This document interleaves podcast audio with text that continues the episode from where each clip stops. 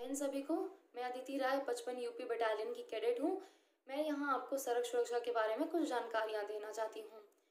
जैसा कि हम सब जानते हैं कि आए दिन सड़क दुर्घटनाओं में हज़ारों लोगों की मृत्यु हो रही है, जिसका एक मुख्य कारण है हमारी खुद की लापरवाही। हमें दो पहिया दो पहिया वाहन चालकों को चाहिए कि वो हेलमेट का प्रयोग करें। चार पहिया वाहन चालकों को चाहिए, जैसे कि कार, उनको चाहिए कि वो सीट बेल्ट का प्रयोग करें।